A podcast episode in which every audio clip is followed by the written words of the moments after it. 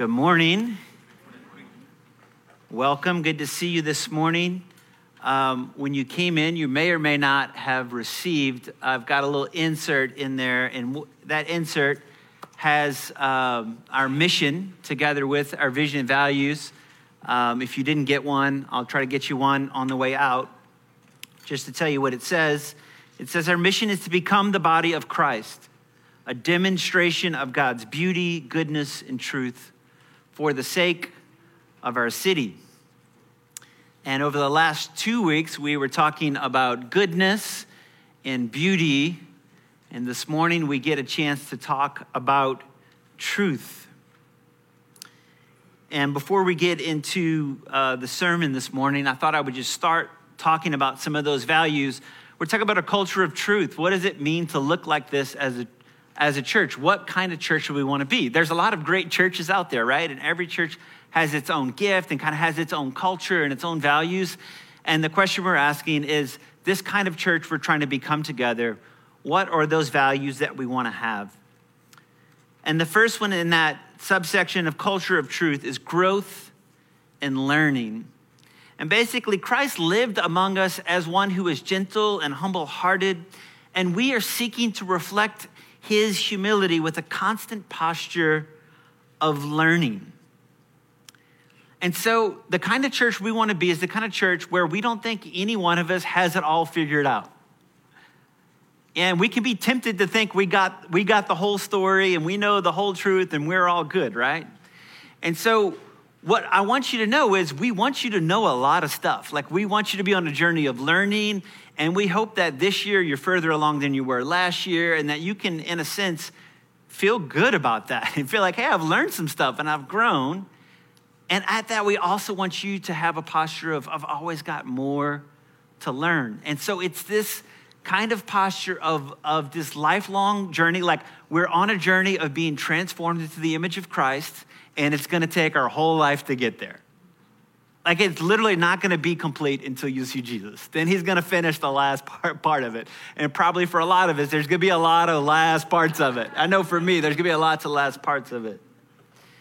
And so it gives us a posture, not only for what we do here, but what we do in all of life. And so I want to invite you with me to see yourself as a missionary. And if you know anything about missionaries, what a good missionary does is they're a good learner. Like they show up in a place and they're going to learn from the local people. Like, how do they live? And how do they speak? What's the language? How do they understand their world? And you might have a different view of the world, but at least be able to articulate the world of your neighbors in the most uh, generous terms, right? And so it's this posture. Not only we're here to learn from the church and learn from each other as we sang this morning. I love that beautiful song we sang this morning but we're also, as missionaries, committed to actually learning from the city that God's called us to love. You can't love someone if you don't know them, right? And so we're students of the faith and we're also students of the culture. Another part about a culture of truth is we value connectedness and continuity. Christ entered our story, He entered the human story. Not only that, he entered a very particular Jewish story and he was willing to own it and live into that tradition which he inherited. And he reshaped that tradition and he taught his disciples how to live into it. And then those disciples went out and taught others how to live in this way that he passed down. And so we recognize that our story is a part of a much larger story. We are a part of an ancient and global family. And our hope is not so much to, to reinvent the church, but to be reinvented by the church. And friends, that for me is clutch. That's what changed it all for me. Because I grew up thinking, since you know I came to faith in youth group, if I could just make church cooler for all my friends and we could just do a few things that were cool, then we could get our friends to come and they would all believe in Jesus, the thing we wanted to happen, and then the world would be a better place. And at some point, thank God, I was able to learn from wisdom outside of myself that God actually didn't need me to save his church. He didn't need me to, to reinvent everything and figure it all out, but that the goal was for me to actually be reinvented. And by that, I just mean shaped by the people of God, the people of the Spirit, the people that have been following Christ for the last 2,000 years. They have some collective wisdom, they have a way of being in the world. And so we're just trying to live into that pattern. We're not saying that every part of it is good and perfect. We can own the good and the bad. But what we're trying to say is what's been handed down from Jesus and how can we live into that? we value this continuity and this connectedness. And that explains why we do really weird things, like worship in this way with these really particular symbols and these really particular practices, because we're not afraid of it. Just like any family that's got traditions, right? You go home with you for Thanksgiving, there's gonna be some things that happen, and you're like, why is this happening now, right? Families have traditions, and we live into those. We celebrate them. We belong to the Angli- Anglican Church, which we understand to be a valid, continuous structure of the universal church, which was established by the apostles. And so we pursue, pursue unity with all those who have been baptized into the name of the Father, Son, and Holy Spirit. And then the final part of this in our values is multiplication and relationality. And Christ came to bring a message. He came to bring some truth, but how did he do it? Primarily by spending time with his closest followers in relationship. Teaching him his ways, demonstrating him his ways, kind of in a lab together, like, all right, go out and love each other. Okay, you're not doing a good job. Let's talk about that, right? Let, let me teach you as we walk to Jerusalem what it means to follow me, right? And so what we're talking about here is, in a sense, evangelism, sharing the good news of Jesus that we have received. It's good news. We want to get it out there. We want to invite people in. As we've been discipled into the ways of Christ, we want to disciple others. We want them to know the way and the truth and the life. But we recognize that this is primarily a relational activity, that it's about communal formation. And so we're inviting people into this family, into this communal process of growing into Christ likeness. So that kind of rounds out the values that we've been discussing over the last three weeks. A really uh, uh, something I love this week. One of our parishioners sent me an email and said, "Hey, I want to discuss with you our mission statement and our values." And I love something like that. In the book of Acts, uh, we read, uh, it's in, um, here it is, Acts 17, 11 says, Now the Berean Jews were of a more noble character than those of Thessalonica, for they received the message with great eagerness and examined in the scriptures every day to see what Paul said was true. Is there eagerness there? Yes, they're enthusiastic about it. But is there a desire to check this out? Make sure it lines up with the scripture. Make sure it lines up with the faith that we've been handed. Yes. They did the process of discernment. And why we have this printed out in, in a folded form for you is that I want to encourage you to take that home, stick it in your Bible, and over the next few weeks, read on it, reflect on it, and just do some good Berean style Holy Spirit discernment. Like, where do where does this resonate with me? Where are some parts where maybe it's not resonating? What does that mean for me in, the, in my life in this church? I want you to reflect on God, how are you calling me to live into this? How do, is there something here that I'm especially meant to embody? I want you to encourage you to discern it together as a body, as we lean into these as people of faith. This morning, we get to talk about truth. Now, for some reason, my wife, Jana, who's also, who is also a preacher and a great preacher at that, she thought this one was going to be the easy one.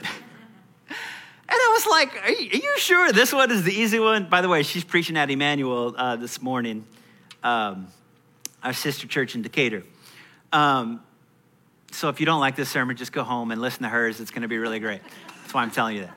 Um, but for me, I actually had a lot of trouble with this for the fact that I can acknowledge that this word has a lot of baggage in our culture. And it's actually a word that's not only misunderstood in our culture, it's been greatly misunderstood in the church, mostly because the church has adopted the cultural understanding of truth for like hundreds of years.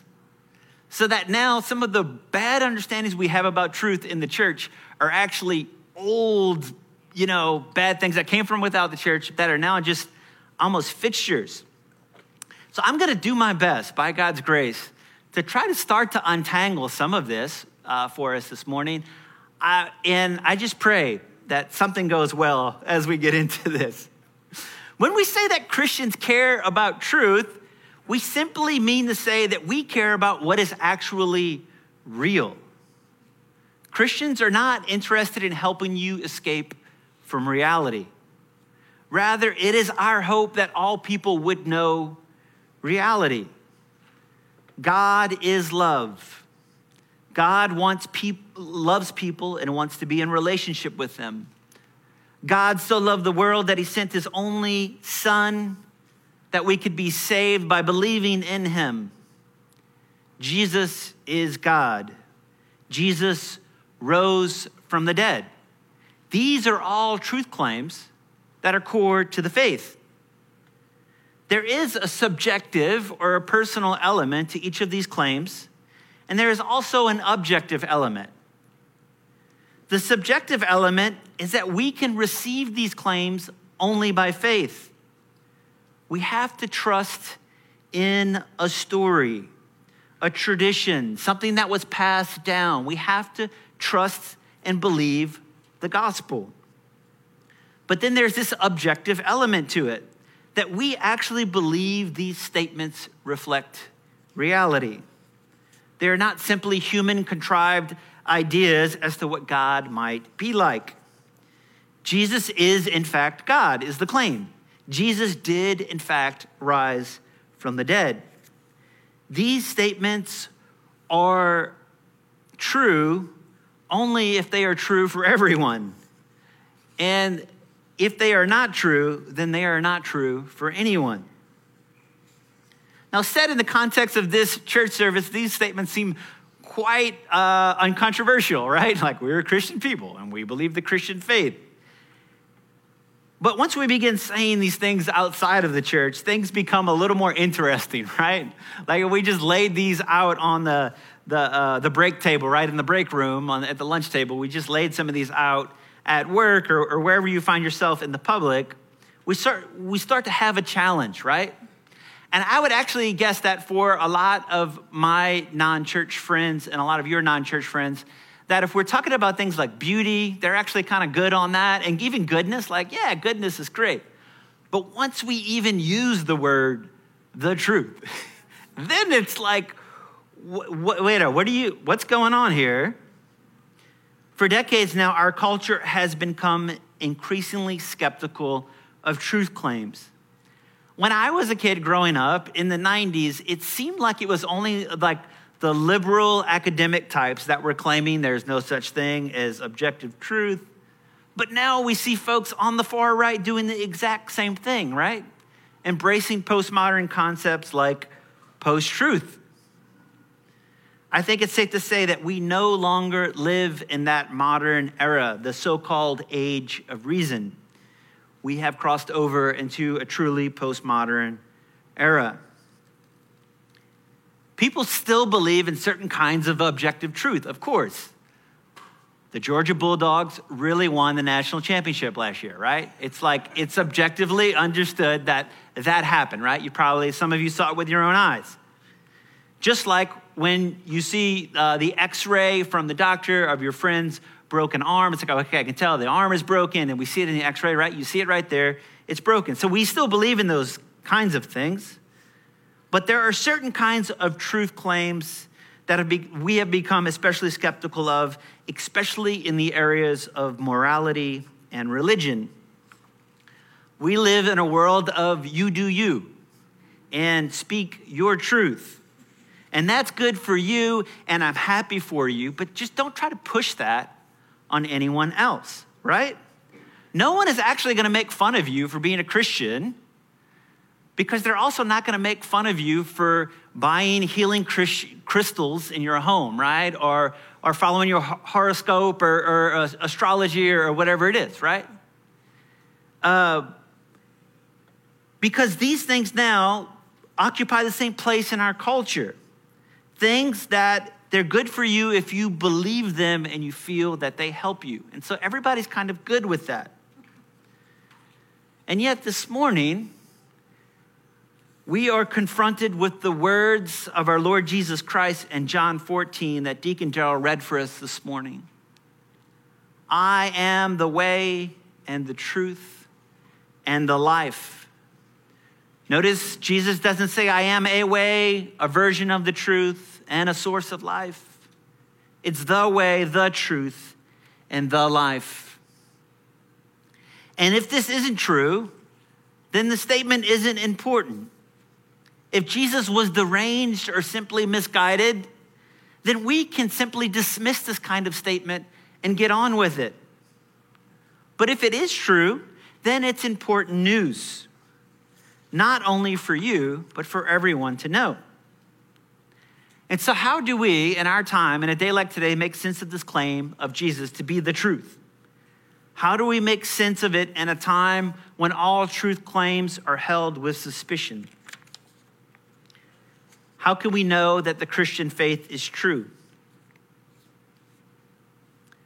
I want to talk about a little bit about knowing this morning.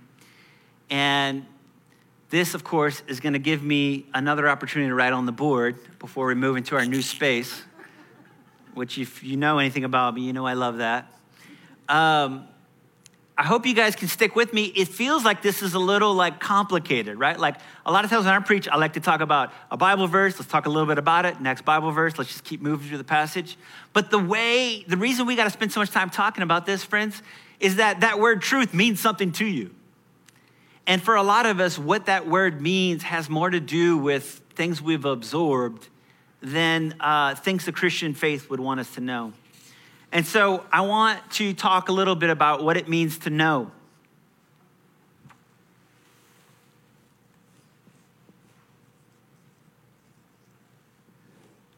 Now, for some reason, the Christian, the English language has one word where a lot of languages have two words. I don't know, it's pretty inefficient. But in a lot of languages, uh, there's this division in knowledge. And so, a lot of like in Spanish, I think you would go with saber, or in German, Wissen. I don't know if you guys are familiar with those language. And then over here, you would have like conocer in Spanish or um, kennen in German. And basically, this kind of knowledge here is an impersonal knowledge.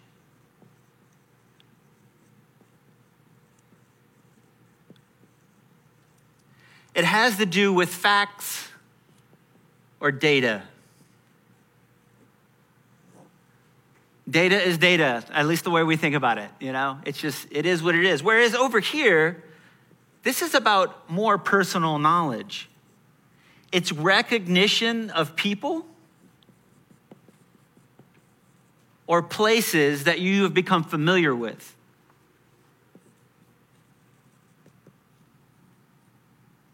So, over here, the idea is that knowledge is, we're in search of universal knowledge.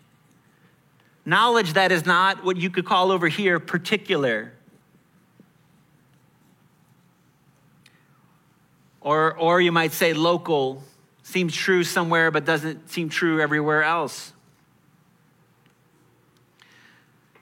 This is the kind of knowledge, especially that the, the Greek philosophers were interested in. And when we use like the Greek word logos that we have in John 1, and Greek thought, it's like the logic, right? It's like the logic of the universe. And so we're trying to understand what's the logic of how everything works? What's the theory that's going to explain it all, right? And so let's imagine if we had a picture, the picture here of how to get this knowledge would be a person um, maybe in a special suit so that they don't, don't contaminate, a scientist and they're in a suit and they're looking through a microscope. And so there's this thing that they're trying to study that's kind of outside of them, right? So it's very impersonal. Like they're maybe they've got a protozoan under the mic- microscope and they're trying to look at it and learn more about it, right? They're not interacting with the protozoan. In fact, they interact with it, it's going to be a problem, right? They want to kind of observe it. So you can think of a person with a microscope over here. And then the picture here that I imagine is a couple, maybe they're in their 80s, maybe they're retired, and maybe they're sitting at a table and they both have a cup of coffee in hand, and maybe they're staring into each other's eyes, and maybe they're saying something, or maybe they don't have to because they've lived so many decades together and they just have this intense personal knowledge of each other, right? It's a very storied knowledge, right? And so we have these two ideas of what knowledge is like. In this type of knowledge, we are in control as we set out to learn, right? In fact, we're the ones asking the questions, right? We ask the questions. And knowledge then is the result of our own achievement. Like we asked a good question, we did a good experiment, and now we know the answer.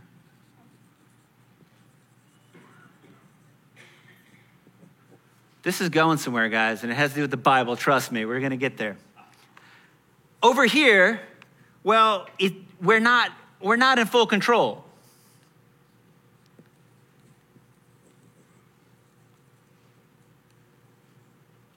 Why? Because we can ask the questions, but we can be asked.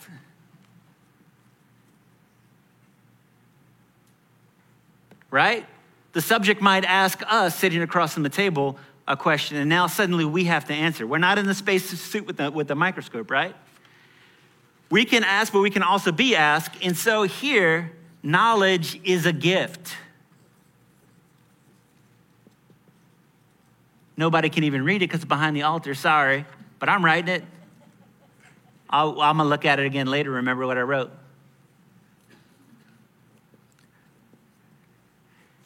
Here, knowledge is a gift of self revelation. I might not tell you everything about me. I might not want to show you some things. It might take a long time for us to get to know, know me before I'm going to share some deep things about myself, right? And so in this setting, it's something that we kind of attain on our own. Here we understand knowledge as more of a gift.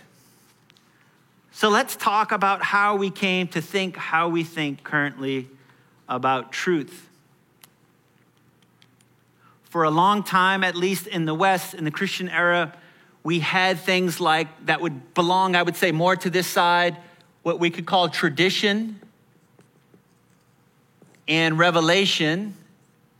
And so we believe that God revealed himself to us. God showed himself in a very personal way what he was like in the person of Jesus, right? And actually, a lot of science uh, in philosophy and everything stemmed kind of from, from a lot of those ideas in the West. But at some point came along around the 1600s. I would say this is from the 1600s to around, I don't know, 1950 we have what we could call the modern era.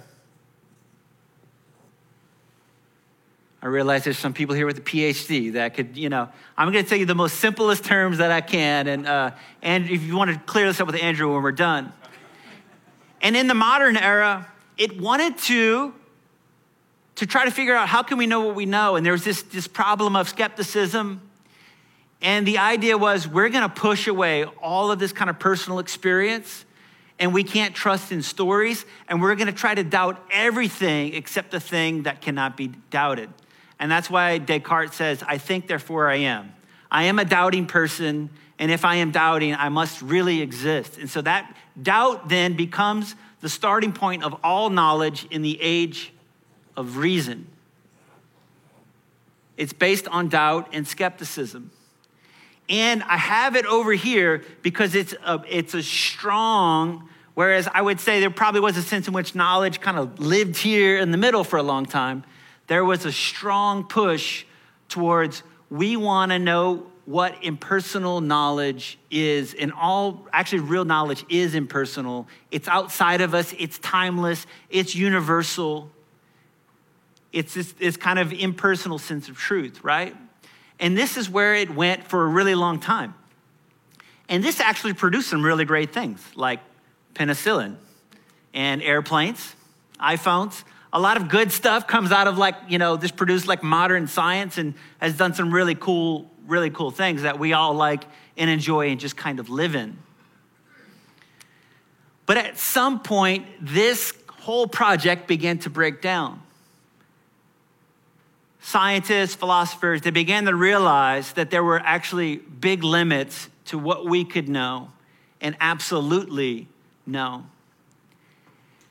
And then one philosopher at kind of, uh, you know, it's going to swing over into what I think we can call now the postmodern era. And, you know, starting dates are arbitrary, but probably starts around the 1900s to present day. And so you have one philosopher saying things like, you know what? We can't really know ultimate truth, and all truth claims are actually just power grabs. It's all about power. So the one who defines truth is the one who is in power.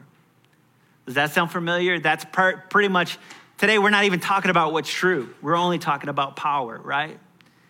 And so it's the idea that all these things are relative in that basically every point of view is just another is just exactly that. It's not exactly true, it's just your point of view.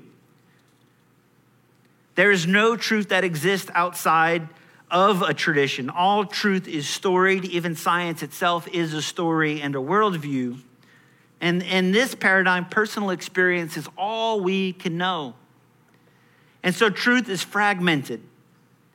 And so there's no such thing as public truth or our truth only your truth and my truth.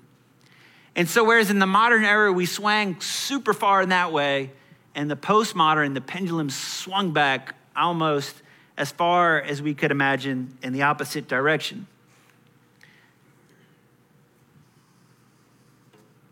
And so, the question you might be having right now oh, oh by the way, I should just say this uh, a big reason why it's important to name this, and a, it, it's weird as it seems like naming all these words in a place like church, is that so much of the church, oh, well, let me just say this uh, the idea of America comes out of this.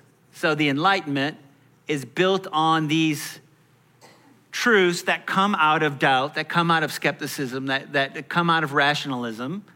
And so the idea of America comes out of that.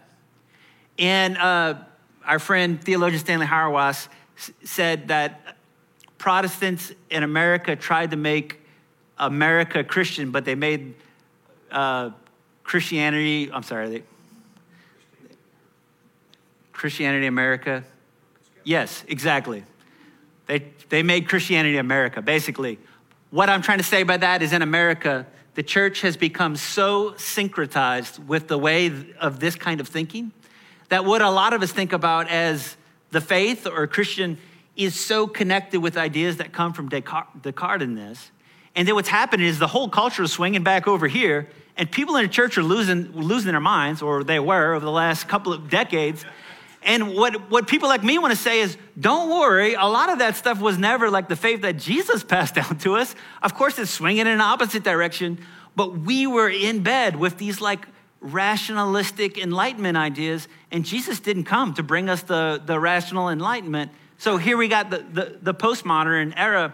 And so part of why it's important to name this is so much if, if, if we grew up, I would say in fundamentalist traditions, certainly thinking in terms of like certainty and absolute truth.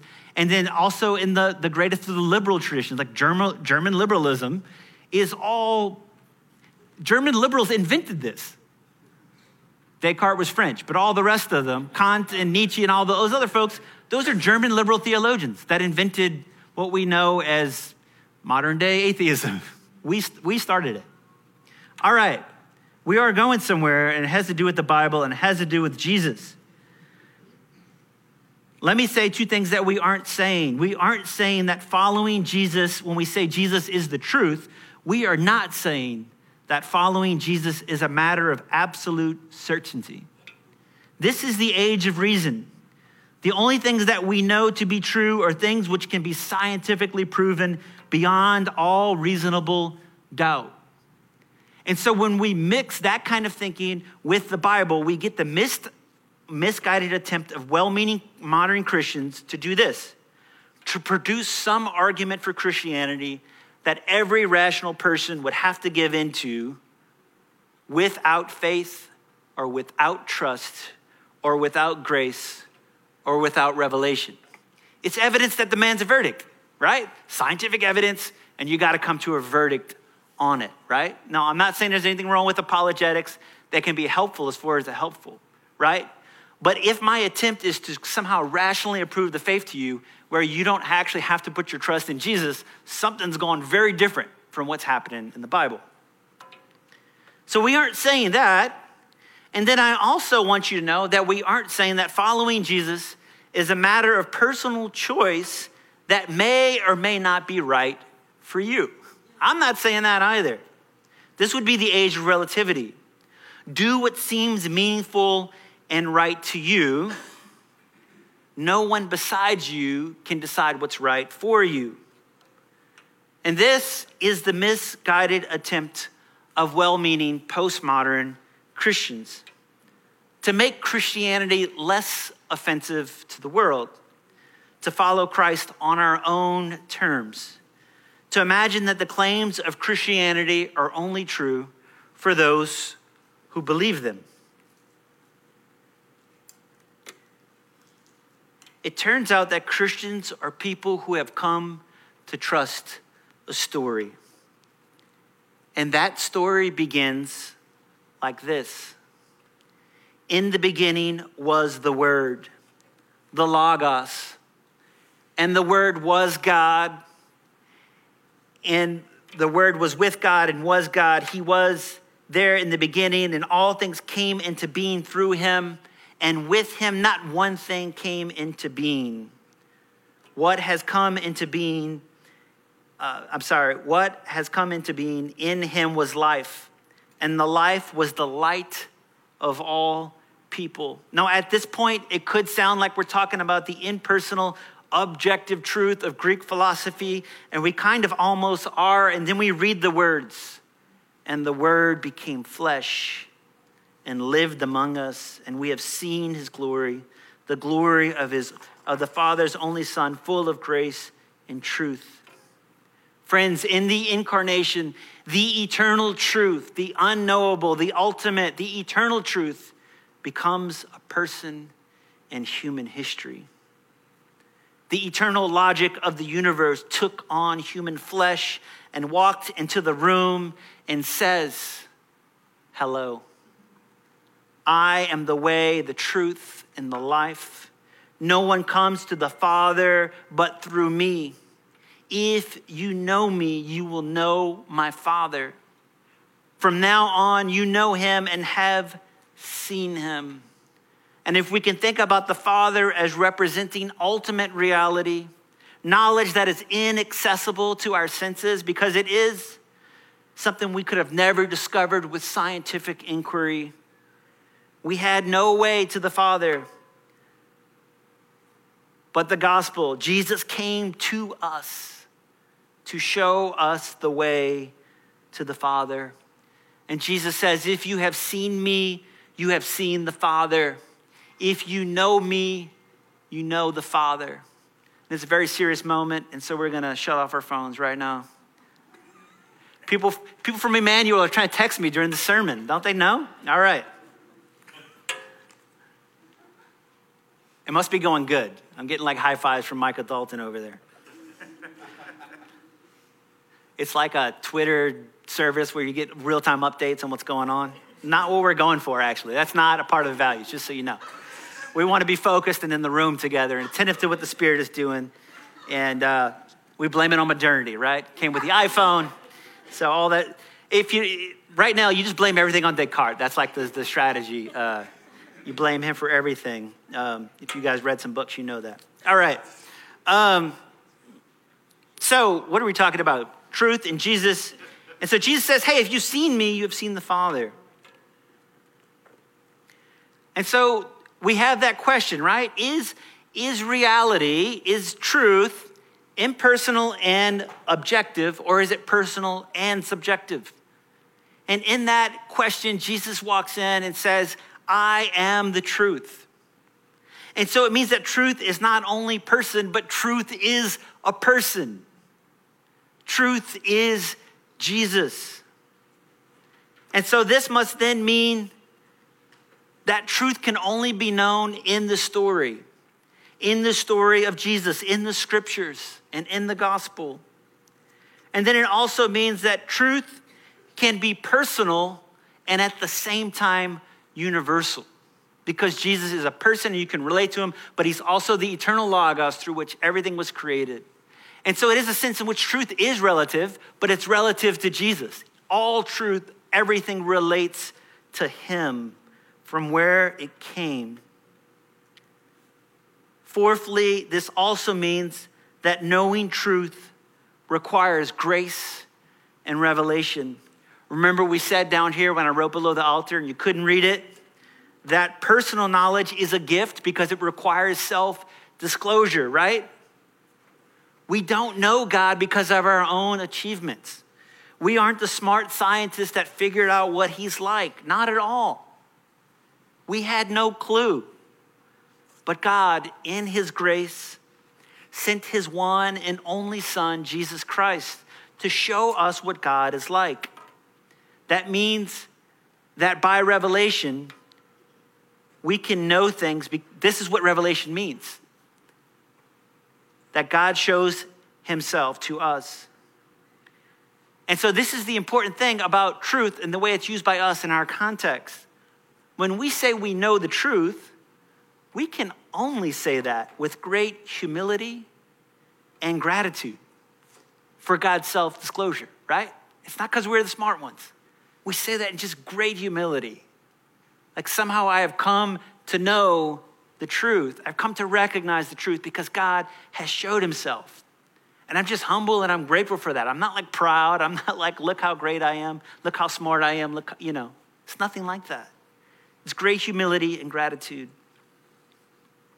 The closing thought I want to leave you with is another passage. Read John's gospel, talks so much about truth. It's so beautiful. John 16, 12, Jesus is talking to his disciples before he leaves them, and he says this to them I still have many things to say to you, but you cannot bear them now. When the Spirit of truth comes, he will guide you into all truth. For he will not speak of his own, but he will speak whatever he hears. He will declare to you the things that are to come. Friends, believing that Jesus is the truth does not mean that we have it all figured out. It does not mean that Jesus has like downloaded the sum of all important truths into our minds so that we have everything we need to know about God and to know about life and what the future is going to be like. No, it's actually nothing like that.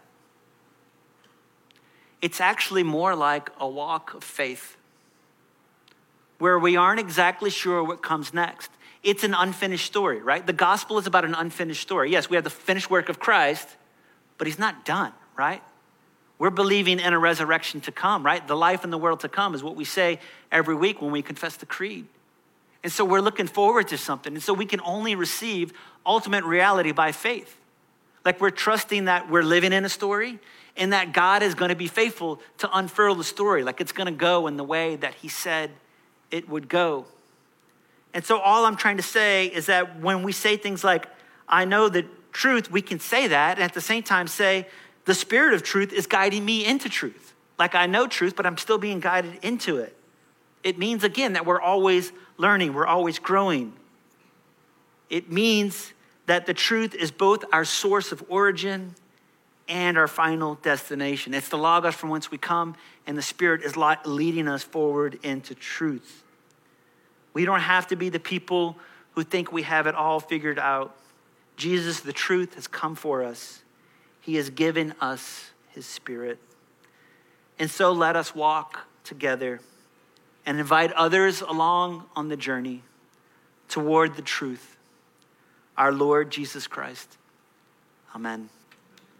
I want to invite you now into a moment of reflection as we ask the Spirit of truth what he would want to say to us in this time.